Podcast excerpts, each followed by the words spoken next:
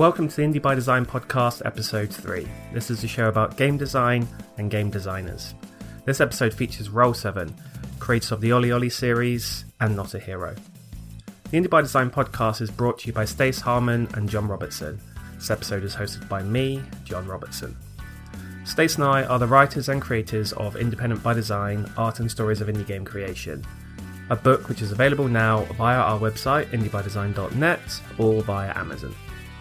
You can follow us on Twitter at Indie by Design, and if you'd like to leave us a review on iTunes or your preferred podcast platform, we'd be very grateful. You likely know Roll7 from Not a Hero and the two OlliOlli games, but the core trio that make up the studio have been working together for a number of years prior to these high profile releases. They've worked in education, teaching kids, among other things, how to make games, and they've worked on advertising campaigns with a number of recognisable brands, and they've also dabbled in creating games based around brain interface technology. Roll7's three founders, Simon Bennett, Tom Hegarty, and John Ribbins, work closely together to create and release their games, but it's John that takes the lead in game design. We begin our interview with him by looking back at his earliest game design experiences. I first, like when I was about five, so 1990, um, my dad was a teacher and he brought home an Atari 520 ST from school. Um, there was like one they weren't using anymore. Um, and we had that at home and it was like in my room. Um, and we had a big disc box full of games, which I now realize were all pirated games. Uh, but there were like a couple of kids in my in one of the classes my dad taught who were really into games, and they used to like give him floppy disks and be like, "Oh, your son will like this" or whatever. So didn't know it at the time, but they were just ripping games, right? Um, but at some point, I ended up with a floppy disk that had like BASIC on it, where you can just type in, you know, like go to line one, print hello, and it like puts hello on the screen and whatever. Um, and so I used to play around with that, and I think, kind of looking back, I don't think there was. Um, it wasn't like I saw a divide when I was a little kid between messing around in BASIC and making. I mean, I guess they're text adventures. It was just putting text on the screen. You'd say yes or no, and it'd say some other text, right? There wasn't like a difference. I don't think that me and my friend Gareth like used to see between doing that or playing a game on the Atari. It was just like we'd go on the computer and mess around. Um, I do remember at one point my gran bought me like a a comic book annual called Warlord Book for Boys, and it was all these like World War II comic book stories, like an annual of them. And in the back, it had like five pages of basic code, and if you typed it in, it made this kind of like Space Invaders thing, but, but you were a submarine and they're like ships dropping depth charges on you. And I remember we sat there for a whole weekend typing all that into basic to make this this game, which looked nowhere near as good as anything else we actually had on the Atari. Um, so I think that was like that started me off with being like making making games is kind of fun, like making stuff that other people can play on the being like, hey, play this thing, and they can play it on the computer is quite cool. Um, but for all of being a kid, that was just something like I had like Klik & Play as well, the like drag and drop game making thing from Clickteam, um, which interestingly, the newer version of that is what we made Not a Hero in. so I've been playing around with that for like 20 years, I guess, um, or you know, programs similar to it. Um, but you know, that was never something I thought would be a career. Like it was always something I just did like as a hobby on the weekends, or like to share with friends, or like just for my own amusement, I guess. Um, and that all kind of fell by the wayside. I got really into skateboarding and like just school and uni and stuff, and didn't really make games for quite a while when I was in my late teens and early twenties. Um, but it was when I was at university I started like getting back into it again because I like learning a bit of Photoshop, and I had a friend that was Maya, so he was showing me a bit of Maya, like how to make 3D models and things. Um, and we used to just mess around, like either like texture editing existing games like that Kingpin Life of Crime game, like opening all the textures up in that and drawing our own characters into the game and stuff. Um, and it was through like modding stuff, and then another thing by uh, a program by the game creators called First Person Shooter Creator, which was like a drag and drop FPS making thing. Um, but it was really cool that you could drop your own 3D assets into it. I really got back into doing all that stuff kind of as I was finishing university, and then the first few years after university was just um, doing that, like making weird little first-person shooter games, but with my own crappy 3D assets. Um, and that's how I ended up meeting uh, Simon and Tom, who I, who we then founded Roll Seven together, um, because they were they were teaching young people like like teaching kids between like 13 and 18 like multimedia skills basically so like film uh, tv like website building um, like photoshop like all of those kind of like digital media skills. And they wanted to move into video games but they didn't know where to start with that i guess. And it needed to be like a lot of the a lot of the kids they were working with were kids who you know potentially had or were failing like maths and english gcse um, so like academically they were struggling and they wanted to teach them like how to make video games and bit of programming and stuff but it needed to be really it needed to be simple right we couldn't just jump in with like here's some c++ guys um, so I, they posted on the forums for first person shooter creator being like would anyone want to teach kids how to make games with this um, and apparently, I was the only person over the age of 15 that actually applied for the role. So I got it. um, and like that ended up being they, their company, Rolling Sound, was doing the teaching, right? And that that video games course ended up being um, their most popular course.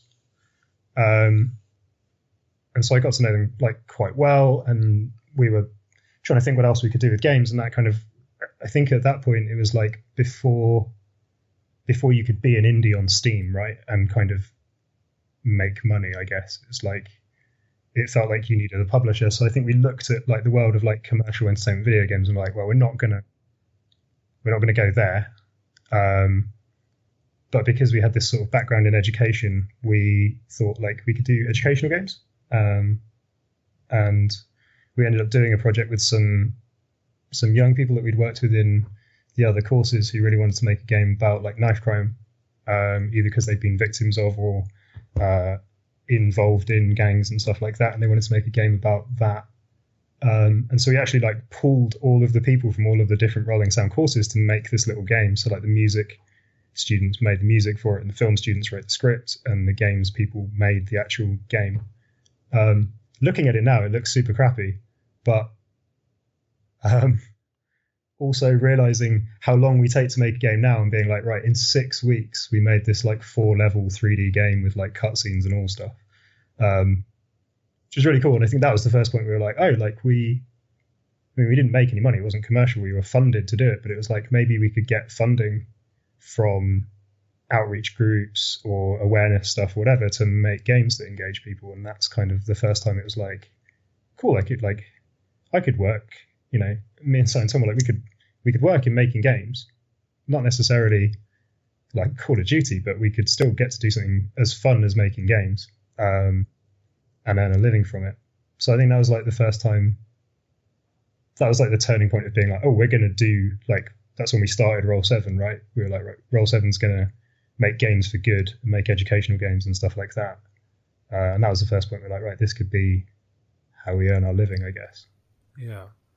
Was it very different for you um, going from what you were saying before and you were kind of making games for fun and the playing of the game and the and the sort of creation or designing of games wasn't necessarily two different things. Was it was it like a, a shock to the system almost to go from that what sounds like quite a a relaxed like do it on your own time kind of thing to what sounds like something that's much more structured and kind of deadline based? Like, did that change how you kind of perceived what game creation was?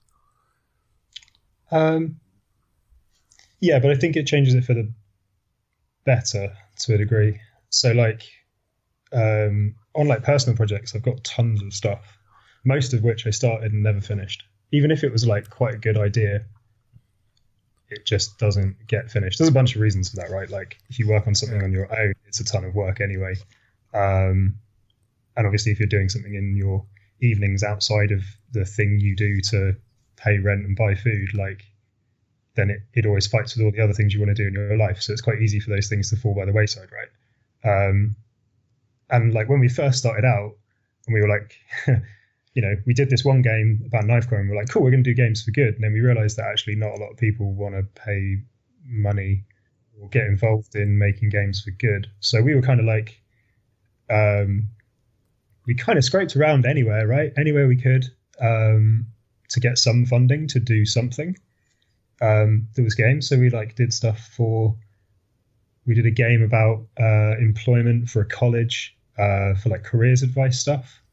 Um, like we did stuff with brain computer interfaces for children with ADHD. Um, like we did all kinds of like crazy things.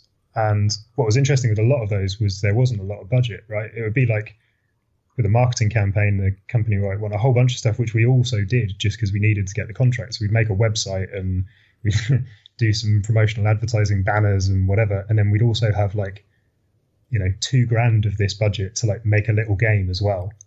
Um, so it was really focusing because it would be like, right, you literally have one month to make this game and make it fun and it not have bugs. Um, and it was at that point it was me and one other guy called Ollie making the game. So it was like, I guess it's like if you if you go and do a lot of game jams, it kind of focuses you on like how much can I get done in a small amount of time.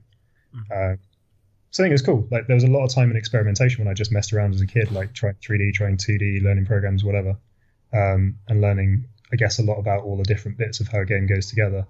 But then when we actually started making games as a gun for hire studio, that was like that was the bit where I think we learned how to focus and plan your time and scope something so that you can actually finish it rather than yeah. when you make a hobby project and you're like, it's going to be an online RPG and every single character will have their own lives where they walk around and if I interact with them, I can like, and you start making it and I've got a spreadsheet and I've got one guy that can walk around a flat plane or whatever. And then, you know, eventually it's like, I'm just never going to finish this. So what's the point? Yeah. yeah. Yeah. So it kind of sounds like um, you often talk to people, and they and they certainly um, independent studios that I've spoken to, they there there's I mean I'm not going to say it's a universal um, reaction, but there, there's there's sometimes a reaction when they talk about working as a, a, a like a contractor for another studio that it's kind of it's very sort of rigid and limiting but it sounds like from what you're saying that it, it, it's actually the thing that kind of maybe taught you how to work within those constraints and then gave you kind of like the tools to then go out go out alone uh, as as roll 7 as as doing your own stuff by yourself like would that be like a fair a fair comment yeah that's true i think you know if you if you enjoy playing tennis, you can just go and hit a ball around with a friend every weekend, right? If you want to get good at tennis, you need to just stand there trying to hit a ball into the same spot every single time so that you get good at that shot. That's not necessarily fun. Playing a match of tennis kind of is fun, and I guess it's sort of similar with with what we did. Like I'm not making someone out, even if someone comes to you and goes, "We want a game," and you come up with the creative for it and what it's going to be, and you put it to them, and they go, "Great, we want you to make that game for us." It's still never your idea and it's built in the constraints of someone else's kind of wants and needs and then also you know they have a vested interest and input into what it ends up being and so mm. um, yeah it's good and it's focusing and it to a degree it teaches you. And I, I think it's a situation that we which was good to an experience which was good to have had before um, you know before we got funding from Sony to do OlliOlli um, we'd made games for clients. So we we'd had that experience of like back and forth effectively with the people that hold the purse strings mm. um, and knowing kind of how to deal with that to a degree and what it's like to have a client. Um, to say the flip side of that when we actually started working with sony like we'd send them documentation and initially we were like asking about stuff and putting things forward and they were kind of going like we're not your client. Like this is your game. You can do what you want with it. And at that point we were still so used to having to make sure everything was okay with the person that was funding it. Um, so it was a bit weird actually when we first got funded by Sony to have that freedom all of a sudden that they were like, well, no, it's your game, unless it's horrific, like it's your game. Yeah, we're not push you to do one thing or the other. You decide. Yeah, was that a was that a surprise? Like, were you expecting that kind of relationship with someone with the kind of working at the kind of scale that Sony does? So I think we always expected it was going to be different when once we were like making our own game, like once it was ours, um, because I guess we touched on this before we actually started on the podcast, but like obviously it's our studio, so Yeah. there is no one above you to go, oh no, guys, that's a terrible idea. Don't do that. Like everything, every decision ultimately falls down to me and Si and Tom, whether it's something that should go in the game or whether there's time to do it or, you know, whether we can bring another person on to cover that bit or like whatever those things are. Um, and that's actually quite scary, I guess. You know, there are those bits where you're like, right, that's how the whole of the metagame is going to work. Like we're, we're all agreed that that's good and we think that's going to work and kind of everyone has to say yes. And that's like quite a, a weighty decision to make, and there's lots of those decisions to make. Mm. And it's you know, if you have a client, you propose all those things, and you go to them and you go, "This is what we're going to do," and they might feedback, or they might be like, "Brilliant, we're happy with that," and you're kind of no longer the responsible one, right? Because someone else said they wanted it. Mhm. Um, whereas making games, as we do now, um, you're making it because you hope somebody wants it. like when it comes out, you hope that all those decisions you made are what people wanted, I guess, and that's yeah. that's different and a bit scary. Yeah, yeah. So when you, so yeah, so when you're you're a small team, there's three of you that are founders of the company, three of you that are kind of, you know, the the employees and the directors, as it were. Mm. Um, and you're making these big decisions. You know, you're you're a small company. You're not going to make any money unless you, you know, get up and and do something. So when it comes to um, decision making and coming up with ideas and stuff, is there a is there a natural split between you three in terms of the responsibilities that you take up, or do you kind of collectively come to a decision about lots of things? Um, how does that kind of that dynamic work internally? Um, we all kind of we take slightly separate, I guess, roles across the game. Like in, in any major decision, the three of us are always involved. And what's quite nice is there are three of us, so um, we kind of don't end up kind of bashing bashing heads like you might do if there are only two founders. I guess there's always a third person to kind of mediate and ultimately make the decision that means it's one thing or the other Um, yeah, which obviously sometimes can suck if you're the person whose idea gets overruled. But um, yeah, it can also be nice other times when you're the person whose idea gets upheld by somebody else. So, you know, on balance, I think that works quite well. And the lesson learned is most of the time in most of those decisions, um, if the right decision is obvious, we kind of all came to it. And usually when it's divided and we're we're battling, it's um, it's because neither of them are necessarily better. They're just different, and you've got to choose one of them. yeah.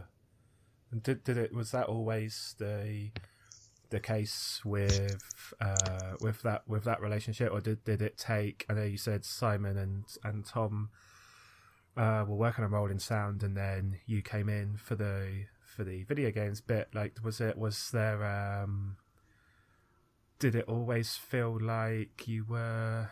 How to how to phrase it? Like, were, were you always equal in the partnership? Was it, or was there kind of like a a period of kind of adjustment before everyone trusted each other to to the same extent in terms of making the decisions and all wanting the same thing and kind of trusting each other's ability to actually follow through on stuff. um, so I think, well, initially, initially Simon and Tom were my bosses because I actually went and worked for their company uh, when they were doing the, the youth outreach stuff.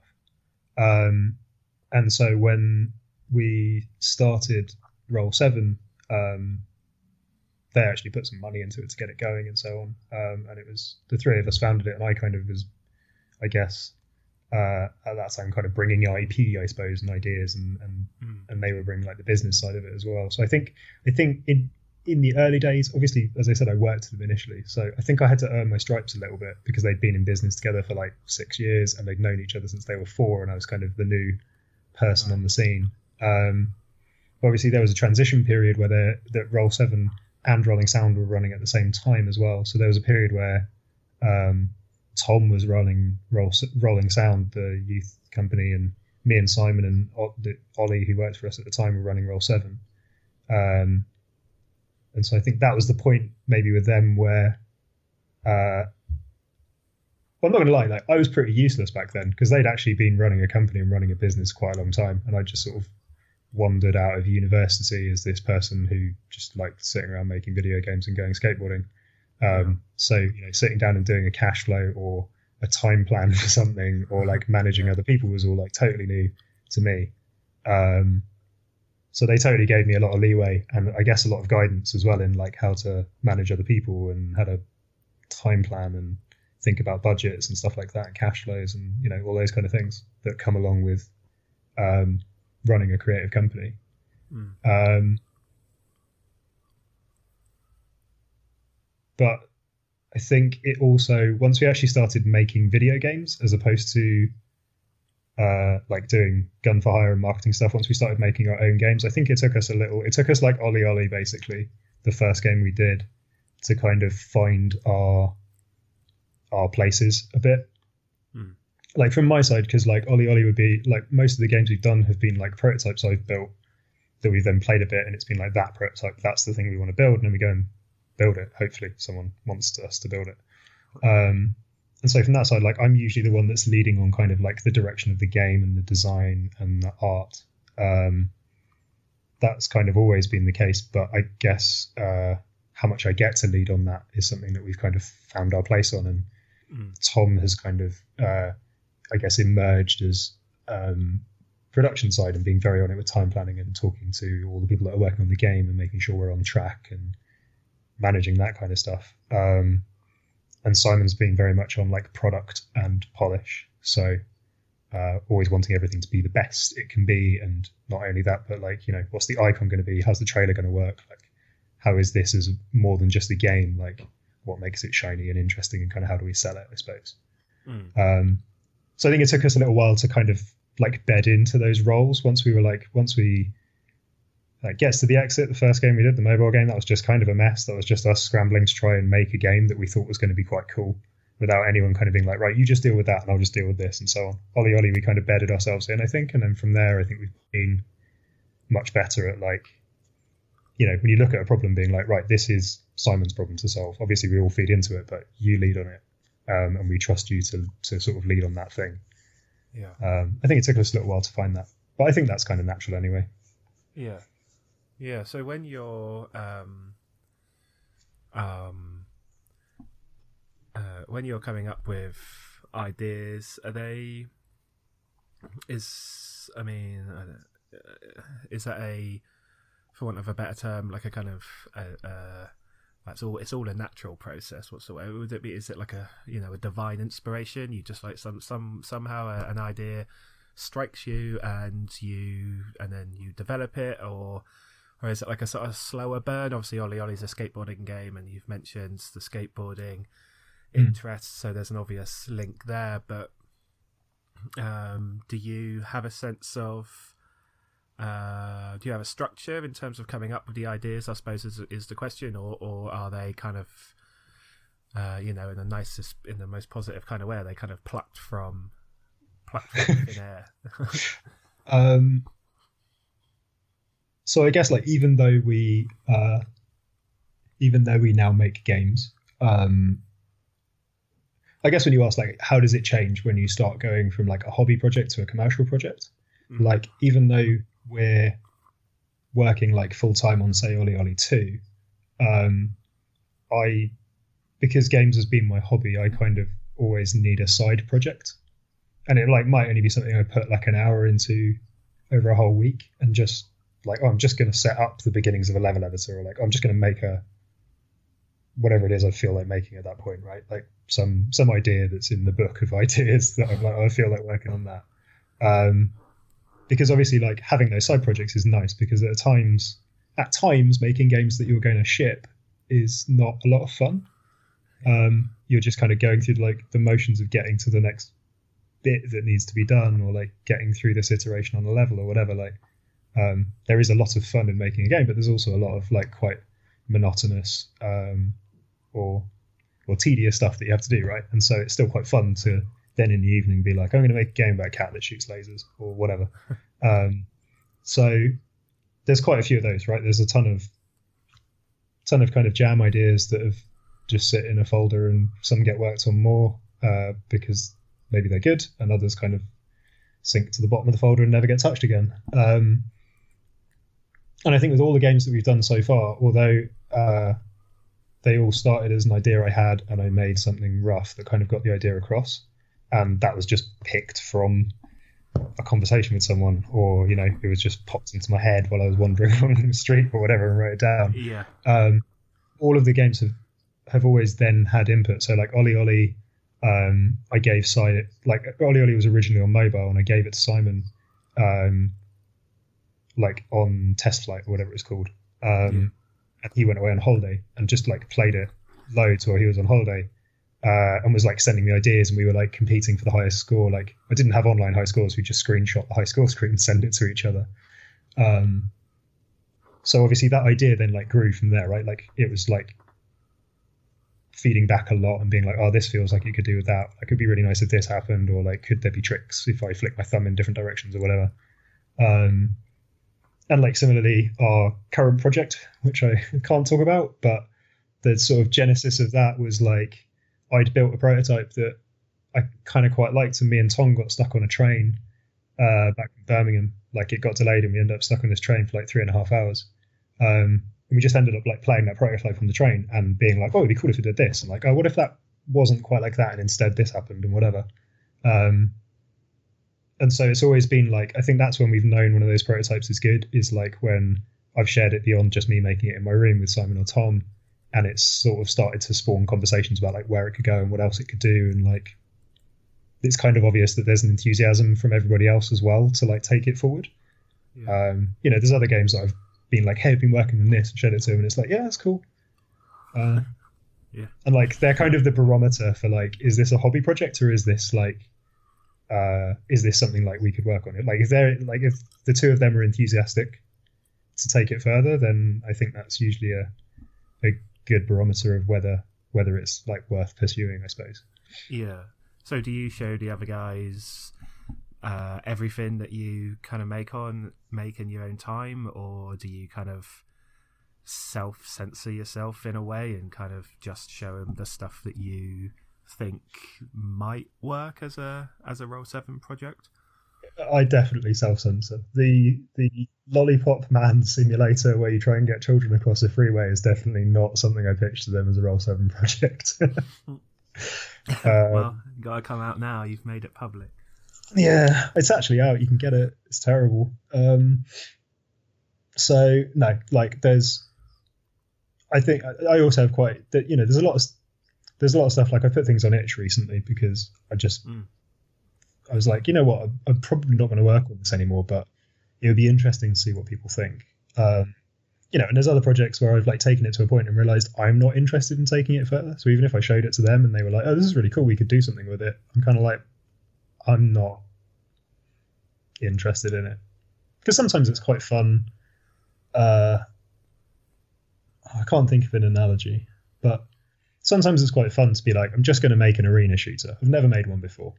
Or like a while ago, I was like, I'm going to make like one of those Mode Seven racing games, uh-huh. like where the track kind of scrolls instead of it being an actual track. You know, like back on the old like uh, SNES. Yeah. I was like, I'm going to make a, a, Mode 7 racing game. Like, there is no market for this. It's never going to be a commercial thing. I'm just doing it because I want to see how the Mode 7 thing, how, how you make that. Yeah. Um, so yeah, no, there's a bunch of stuff that just was definitely just for fun, sits in the folder, and then there's a few yeah. things, a few things I'm like that could be really cool. Um, yeah, and they they go forwards. How yeah, when when you say you, it's interesting to see what people think on the on the kind of the itch releases or, or, and stuff like that. Is it um how much kind of to heart, I suppose? How much do you kind of take the any kind of criticism or feedback kind of um, seriously? I mean, I mean, do you do you kind of meditate on that stuff after you've read it, or is it a case of that the project was always uh, kind of just for fun anyway, so it's not something you spend a lot of time like thinking about thereafter? Sometimes it's really like I guess a lot of the time with criticism on unfinished projects, the things that people criticize are generally the reasons why either you haven't finished it or uh, you know you've gotten bored of it or whatever. Like, mm. I don't know. Uh, there's a snowboarding game I did which just isn't very fun to control, and it's like I can't think of a way to make it fun to control, but at the same time, without that, it's just a bit crap. And so you put it up, and I've had people email and be like, "It's just horrible to control." and it's like, cool, your crit is valid, but I knew that. Um, what's often interesting though is like the suggestions that people have. Like sometimes people are like, hey, what if it did this? And it's like, oh, that would make it way better, but I. I'd have to rewrite half the code for it to work like that, and again, I'm just not going to bother. Yeah. Uh, but I think, time... yeah, sorry. sorry. I was going to say, like, I think itch is putting stuff up on itch like the end of last year and this year was actually a a sort of uh, scary reminder of how hard it is to actually just get anyone to play your game without some kind of marketing. Um, like, I, I, I, sort of don't mind if no one's played it. I'm, I'm not hoping it gets a billion downloads, um, but it was interesting to just put mm. some stuff up and just tweet it and be like, I'll put it up and be like, wow, I got like a hundred downloads in like three months. Um, you know, if I if that was my project, I'd be a bit gutted. Yeah, yeah. Is it nice to? It kind of seems like there's a parallel there between doing that sort of project and the stuff that you were talking about when you were doing building games when you were um, when you were younger. Like you're just kind of doing it doing it for the fun? Does it kind of is that one of the reasons why you're interested in doing it? It kind of takes you back to that kind of more uh, like the less the less pressurized kind of um, arena of in comparison to making games that have to kind of make you a living and run the company. Um, yeah, I think it's partly that, and I think it's also just uh, a kind of um, like when I used to make games when I was a kid, like we didn't like we didn't have the internet in my house until I was like 16, 17. So for most of the time that I made games, like unless you came over to my house, you didn't see them. Um, I think once I burned, I, I put a game on, a, I made a game for someone, or I'd like made a game, and it was a friend of mine's birthday, and it was like only a megabyte, so I put it on a floppy disk and gave it to him as birthday present. And he, and he was like, "Oh, aren't you going to give me a proper present?" And I was like, "Oh, I made you a game." Yeah, I spent hours on. it was a crap game. Um, but so I don't know. Like I think, yeah, to a degree, it's just actually wanting to put some stuff out. Um, you know, like the sort of indie scene. Anyway, uh, people share a lot of stuff, and that's mm. not something I've ever really. It's been part of my game making, right? Like I just sort of made things and I sat on my computer. Um, I shared stuff on forums a bit. Um, a little while ago, but I haven't really had a forum that's been that I've been involved with. So it's kind of like maybe maybe like Itch can be that forum, I guess. Maybe like putting mm. out there and involved with people. Um, which just sort of happened. Like there's a few other people that are on there that I've subsequently like met up with or spoken to. Yeah. Um, so that's been cool. Yeah. And when you say, I mean, when you when you come up with ideas, so take the, let's the Roll Seven games as, an example. When you're coming up with something like um, not a hero is it a case that you want to make the idea starts with i want to make a um, a what is it like a side scrolling shooter in, in in a way or or or with OlliOlli is it i want to make a skateboarding game or instead of that do you approach it in terms of i want to make a game that forces like a certain kind of interaction or has a certain kind of pacing or a certain kind of difficulty level and then you layer on like okay i'll, I'll add a skateboard in order to bring in that idea. Um, yeah. like which way round does it does it come? Or or is it neither of those things? Is it something else? Um well the inspiration for those two games comes from two quite different places. So mm. OlliOlli Ollie OlliOlli was a game that I tried to make when I was about 13 using Klik & Play. Um, and I could never figure out how to get the collisions to work so it could tell the difference between something you can grind and something you can ride on. Mm-hmm. Uh, and so I gave up. Uh, but if I still had my computer from whenever that was, 1995, um, like visually it looked almost exactly the same as the prototype that we first pitched to Sony. It just didn't play right. Um, and so like that was just like I got back into like trying to make games. Like I had a bit of a break. We did it at work.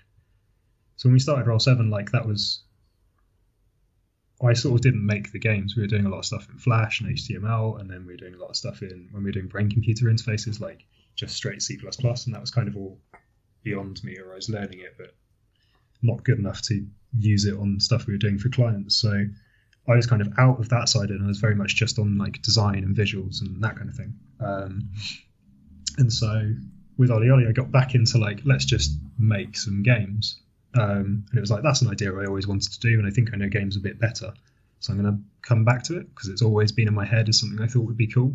Just a skateboarding game where I can do a 180 and my guy faces the other way because I'd never played a 2D game where you could do a spin and land the other way, like a 2D skateboarding game where you could spin and land riding switch right the wrong way around. Mm-hmm. Um, so that was the starting point. Was like I just wanted to do that, um, and in making that and having quite a janky landing system, that's then where the like the press X to land thing came from. Um, and then it was like that's the fun bit. That's the like, well, it's not. That's the super fucking frustrating bit. But that's the bit that makes it fun when you figure it out and you're like in that sort of flow state, I guess, where you, the rhythm is correct. Um, so yeah, that one kind of just grew from grew from that, I guess, going like that one mechanic is really fun. So everything now has to be built around that landing mechanic. Um, whereas Not a Hero was a totally different game. Yeah. Not, Not a Hero was Jeffrey Archer before it was Not a Hero. Um, Jeffrey Archer was basically like Spelunky with a bow and arrow, but nowhere near as good as Spelunky. Um, but yeah, you just jumped around and you had a bow and arrow, so you kind of shot arrows at people, a bit like Angry Birds style. So you pull the bow back and shoot, and then you have platforming. Um, yeah, and at some point I made a little man with a gun just because I was bored. Drew a man with a gun on the same sprite sheet using the same kind of character as I had in Jeffrey Archer, and then I put him in Jeffrey Archer and had him running around shooting the orcs, and was like, it's kind of fun running around and shooting things. It's a bit more immediate than shooting bow and arrow. Um, and again, like I just play, I really loved um, Gears of War, and I really loved uh, Kane and Lynch for like cover-based shooters. And to a degree, I knew I, I knew I could never do a cover-based shooter on that scale. Um, but I was like, maybe you could do it in 2D. Kind of maybe it could feel like elevator action, but it's got like a cover system, a bit like Gears, like duck behind walls and stuff. Um, so yeah, it kind of grew from there. Like, let's just get that cover mechanic in. Um, Mhm.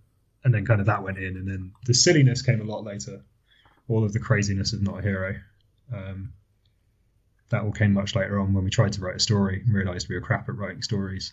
Uh, and so it'd be better if it was nonsense. I don't think many people would make the connection between Gears of War and, and Kane and Lynch when they're they're playing not a hero, which is which kind of There's a move in Gears of War which is kind of really influential to the feel of Not a Hero. Like, you know, in Gears, when you run at a piece of cover and there's someone on the other side of the piece of cover and you've got the shotgun and you can slide in and stick the gun over the top and shoot and headshot them and kill them in one go. It's like this one fluid, like slide, pop, shoot, kill. Like, that felt so good to do. That was like one of the coolest things. And that was kind of like the not a hero thing of being able to like slide into a piece of cover and then critical hit someone straight on the other side, or like slide into someone, knock them down, and then execute them on the floor in this kind of. I hoped I was trying to recreate the feel of the slide cover shotgun thing in, in Gears of War in just a variety of different ways through Not a Hero.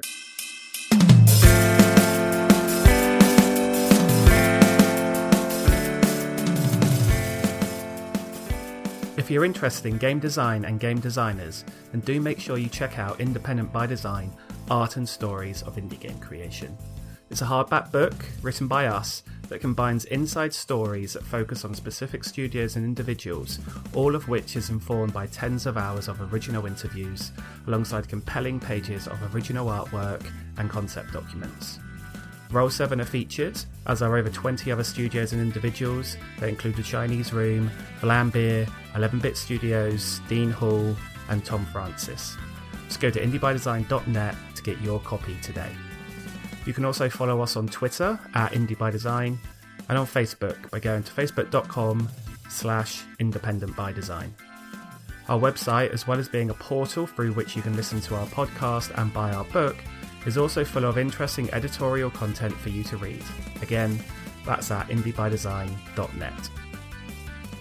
We begin the second half of our chat with John by discussing the difficulty level that Roll7's games have thus far presented to their players. OlliOlli is a hard game. Um, and like we knew that before it came out. Like we thought it was too hard when it came out, and I think it, hopefully, it, I think it could have had more fans. I've met a lot of people who went, "I played OlliOlli, didn't really get past the first world." Um, so, but they really liked it, but it was just too hard for them. Um, and I think like with uh, with OlliOlli 2, we tweaked some stuff, so it was slightly less punishing when you got a sloppy landing. Um, and with Not a Hero, we definitely, well, like when you're when we're talking about being critical of projects with Not a Hero, I think we all felt like the, there's three worlds in the game, right? And the last world difficulty curve, the spike is too high. Um, like the first world of the game, you don't have to be good at the game's systems. You can just shoot your way through like an idiot if you want. Um, and to a degree, you can do it in the second world as well. And in the third world, it kind of goes like, nah, now you have to play properly or you're going to die all the time. Mm-hmm. Um, and I actually think that was a mistake. Like when we look back at the game, I'm like, I think that game shouldn't have been hard. Like you should have been able to go from beginning to end pretty easily, and the, to get you know to unlock like Mega Lord and unlock all of the kind of cool, harder to get endings. That should have taken the skill and the understanding of the underlying systems in the game. But I sh- we shouldn't have demanded of that that of you in your initial playthrough. Mm-hmm. Uh, so I think there's actually been a softening in our sort of approach to that kind of stuff as we've gone on from OlliOlli forwards, and I think, um, yeah, I think we've been like, I want to make games more accessible. Like I want more people to be able to play it and have fun, but that there to be a high enough ceiling of skill in there that once you kind of discover the game and hopefully you get into it, that there is a lot of depth in the mechanics and in the systems for you to get really good at it. But initially, you can still get in there and feel like a badass. Do you think it's harder to build um, that kind of game that you're describing there, where you can go through, but there's also a kind of another level of complexity of challenge if people want it to, or um, is it harder to build that kind of game than say a game that has a consistent, maybe more authored, for want of a better words, um, kind of curve that you know every player is going to experience in roughly the same way as as every other as every other player playing it. I think that's really tricky, right? Because like if you look at something like OlliOlli, we'd always been like the amateur levels are the levels that everyone can play and everyone can get through, hopefully. we might have yeah. been wrong. Maybe they should have been a little bit easier. But for the most part, you should have been able to get through all the amateur levels. And with the amateur levels, you only have to get to the end of level two to get level three. You don't even have to do any challenges, right? But if you beat five challenges, you get a pro level. Um, and what's really interesting in talking to a lot of players after it came out is people felt like they had to do all five challenges. Like you don't have to; you can just go through and play all the amateur levels. But people like felt like they were missing out on the game or that they weren't playing it properly if they didn't do all the challenges. So even with that, where we kind of went, here's the fun thing, and then if you want to put the time in, here's the other thing. Like because it's a game and because you're coming to it cold and you just get it on your computer, you're like, oh, it's giving me this stuff to do. I'm supposed to do it. Mm. Um, it's quite hard in a game to be like, hey, that stuff, don't have to do it if you don't want to. Um, and you know, as people making the game, it's like pro mode and in OlliOlli is literally half the content we made, so we kind of want you to play it as well. So I do think that's a really hard balance. You know, either you've got to have an incredibly long game, yeah. where it gets harder very slowly. Um, yeah. So we actually had I had this chat with Graham, who you spoke to the other week, the other night, where he was like, "I hate the fact that so many games kind of kick me out about halfway to three quarters of the way through. Like I'm enjoying it and I want to finish it, but it just gets too hard. Like I want to finish the story and I want to see the end and I want to progress the character through, but the actual levels, what I'm actually playing, is just beyond my skill level at this kind of game now. Yeah. Uh, but I think that's just the conundrum for video games a lot of the time. Um, yeah. Yeah, I mean, I, admit, I, I, I have that experience as well. Like, I think it's, yeah, it's definitely one of the conundrums of video games. I think it's one of the things that kind of put off a lot of people from video games as something that they even might choose to spend as a kind of a something to relax with in front of the TV or whatever because you know, often they're not relaxing at all. Um, and you can't just go through and experience them in that way like you can a, a film or whatever. Um, not that I want to carry on the debate of comparing video games to films, but um, yeah, I mean, do you do you tend to play games that are especially challenging in that way? I know you mentioned Gears of War and that, but do you do you play other games that are I mean, in your free time for fun, do you play games that are have a are kind of force a lot of interaction from you? Do you play games that are, you know,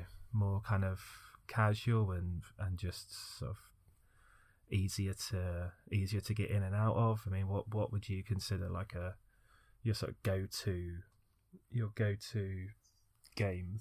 That's really hard. Like I, so I mean, like on my phone, I have a game called Platypus Evolution, which is just a clicker where you grow platypi or platypuses, whichever it is, which is like a stupid game. Um, uh, you know, and I make games, and I like, I'm like, I know what this game is doing, but I'm still, still making platypi because it's cool.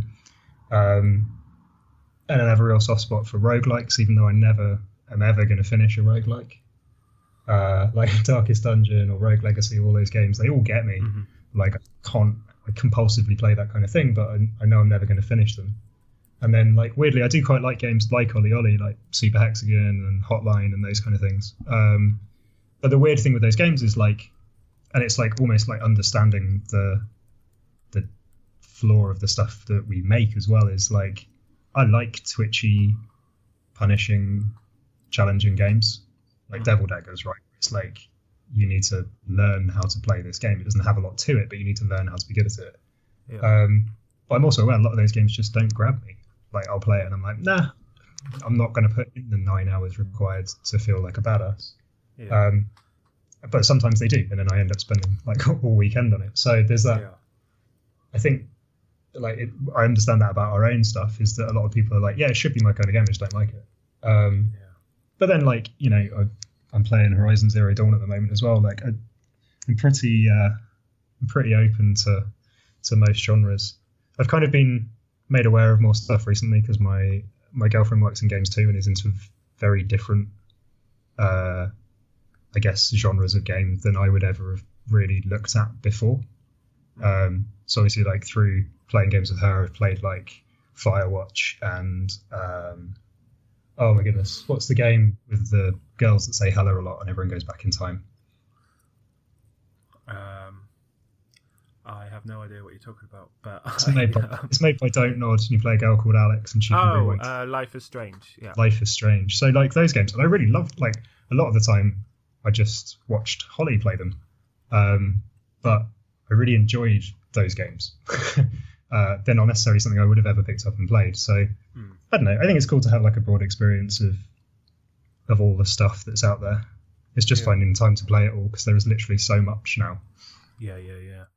Do you do you find it as as a designer yourself? Do you find it kind of difficult to switch off when you're when you're playing games made by other people, or are you always in kind of like design designer kind of level awareness when you're when you're playing it and you and you're able to see like all of the kind of mechanical systems that are building up to to the sort of overarching um, experience do you do you sort of compartmentalize it in in that way when you're playing or are you able to just kind of experience it as a as a sort of layman well before i made games so before i like you know did this as a as a job, I was still really critical of games I played.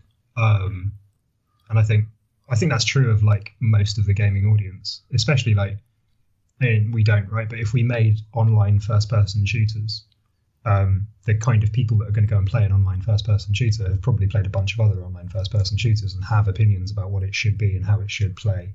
Uh, and you know they're not approaching it as a designer, but they're approaching it as someone who understands the medium. Um, and so I think I think if you're someone that plays games, it's very hard to switch off your kind of like critical analysis of the thing that you're playing. Do you know what I mean? Like you play yeah. Horizon Zero Dawn and you're like, oh right, there's a hunting thing for like wildlife and I get to craft with that, right? Cool, that system's in there. I know I'm gonna have to do that if I want to get some of the stuff in the thing. And I don't think it's I don't think it's unique to game designers that you see that. Like any if you've played a Far Cry game and you play Horizon Zero Dawn, like you obviously draw comparisons. Mm-hmm. Um, so no, I don't think I I don't think I switch off like how I I think about games, but I don't think that that necessarily changed a great deal when I started designing them. I think yeah. someone who just played a lot of games, like you're always you're always critical of the stuff that you're playing and comparing it to other things that you play. Did they do that as well as that other similar game or whatever? Yeah. Or going, wow, these people did something totally original. I've never seen this before. I wish I'd thought of that. God damn it. yeah, oh, that's the dream for everyone.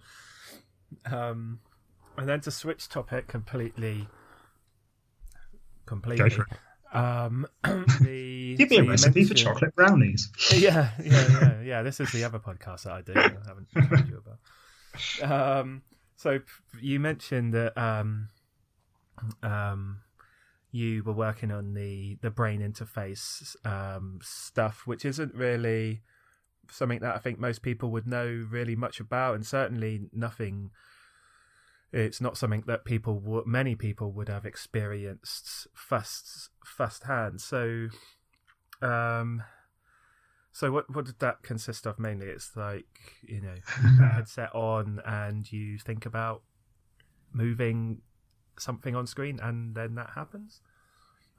Um, I'm going to sound really critical of this now, but I don't mm-hmm don't mean to, but it is just our experience of having worked with this stuff is like they're electroencephalograms. So they're reading certain brainwaves um, in your head, but those sensors are very sensitive. So it's not always reading the brainwaves in your head. It might be reading the fact you moved your eyebrows uh, or that you that you're talking. Um, and so like it was a very it was a very challenging thing to use as a controller. Like obviously the first thing you think of when someone says like there's this thing you can put on your head and if you concentrate you can change stuff in the game or like if you relax you can change stuff in the game. So like I don't know, we sort of heard about this thing and I'm like, oh this is cool. Like we could like mod a first person shooter so that if you concentrate the target reticle like gets more accurate and like the sort of health regen thing is like if I relax, my health comes back. So if I'm stressed, I don't recharge health as fast, that kind of thing. Mm-hmm. Um, but it's just not that immediate, right? And it can it can be swayed by what you're doing, right? So saying like, oh, it's a first person shooter, if I concentrate, I get more accurate. Well, by mere fact I'm playing a game, I'm concentrating, and so my concentration value is always quite high. So it's quite hard to kind of make that into a throttle for your accuracy.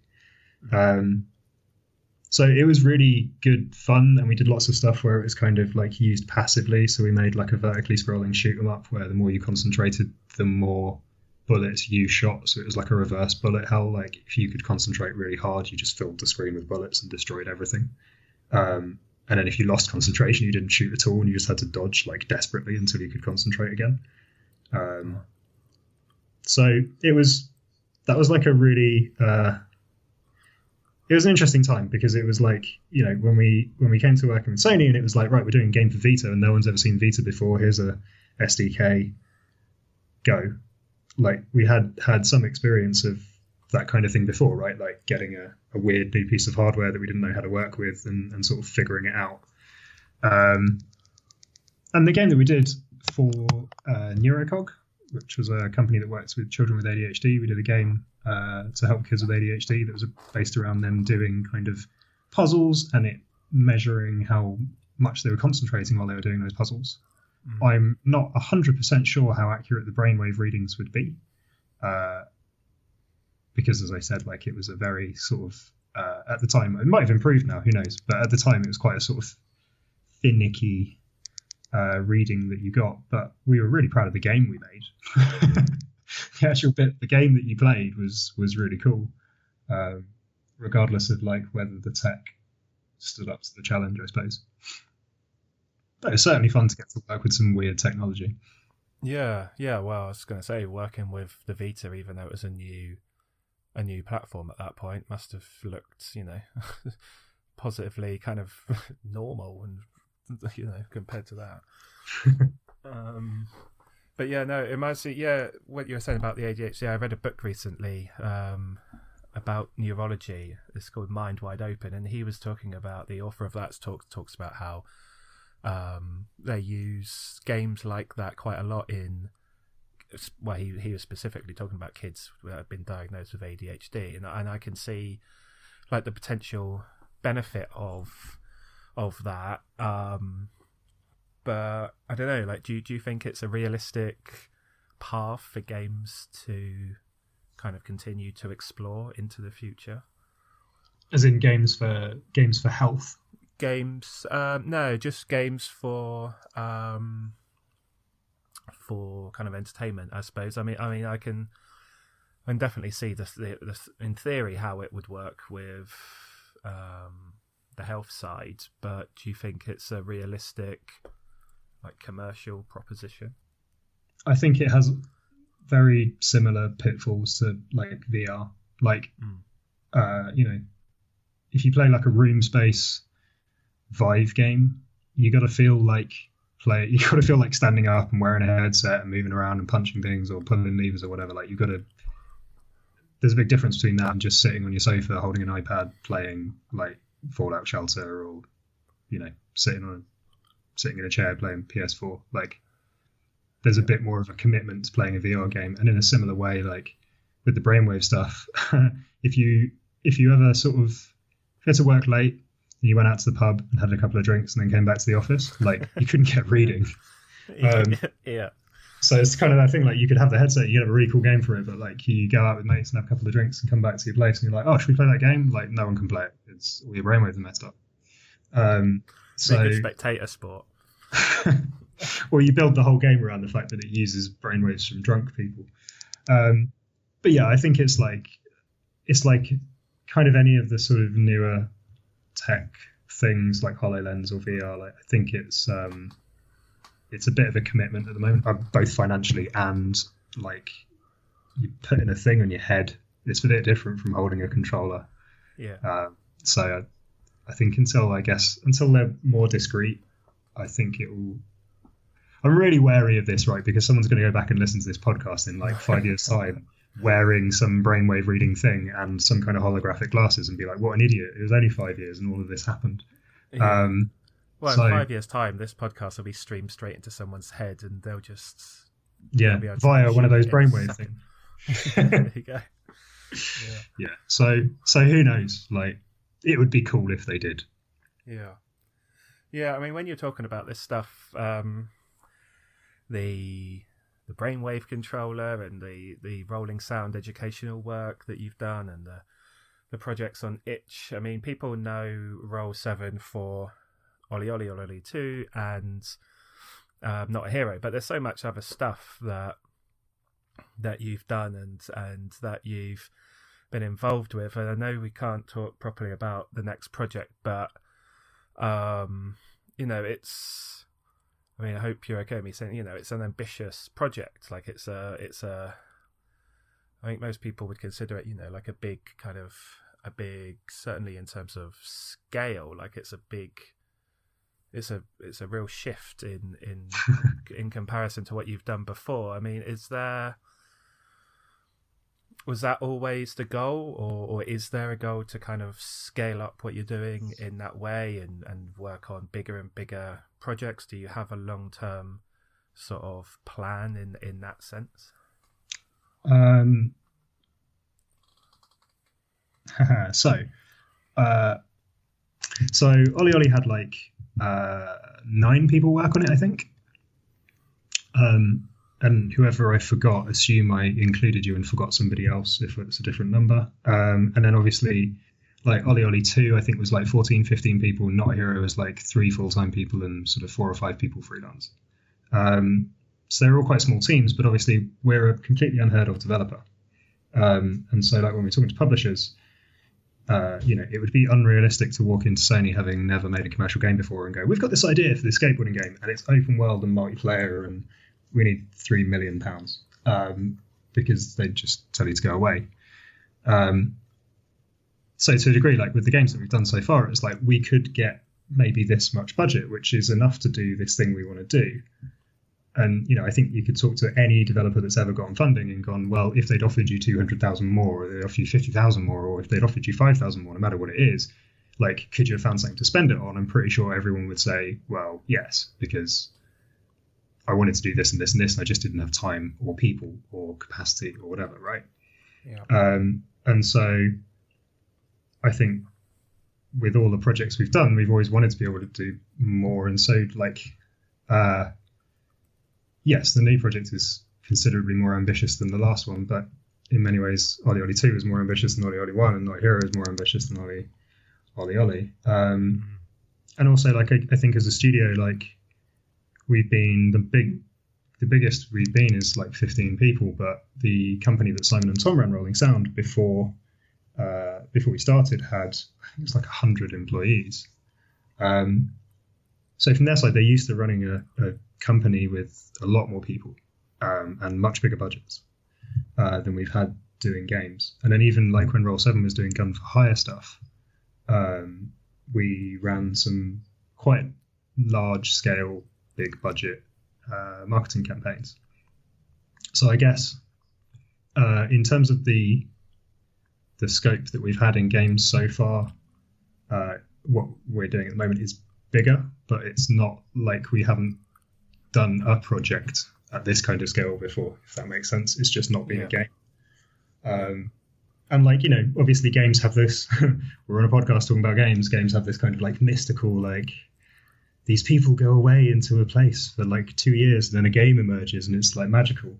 Um, but a lot of the time, like running a game studio is not that different from running a youth outreach company or running any other company. Um, there's obviously a creative side to it and there's challenges there, but uh, but a lot of the rest of it is management and time planning and all of that yeah. kind of stuff.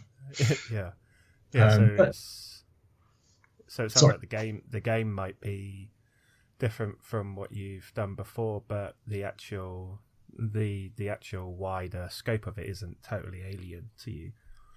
No, and I think like you know in terms of the studio goal or the plan, like for this, for what we're doing now, like the the scope and and uh, where we're taking it is kind of right for the game, um, and I think part of that is the reaction to the stuff that we've put out so far uh, where people have said, looking at it, I never would have played it, but my mate recommended it, and actually it was really fun. Or you know, uh, people who said, some lovely people who said they never would have played, bought this on PlayStation Store, but I got it free on Plus and I really liked it, so I've actually bought it now because I think it the money, which is really cool.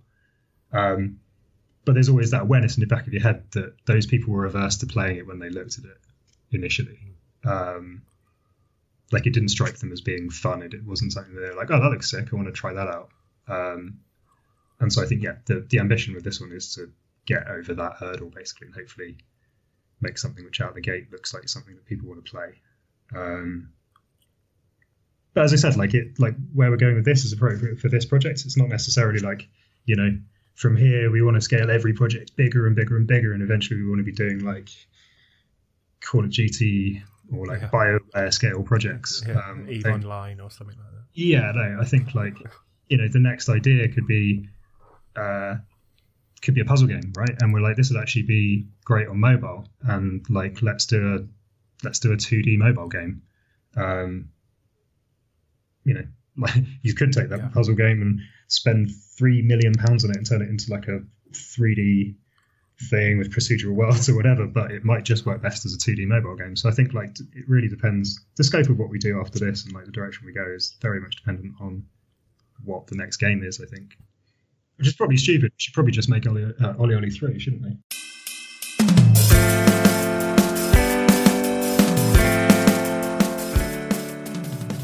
For more on games and game creators, visit indiebydesign.net and follow us on Twitter at indiebydesign. The Indie by Design podcast is released every Wednesday and is brought to you by the writers and creators of Independent by Design, art and stories of indie game creation. It's a hardback book and it's available now via our website. Our next episode features Mode 7, creators of Frozen Synapse and Frozen Cortex, and publishers of Tokyo 42. Music for this episode is kindly provided by Ben Prunty.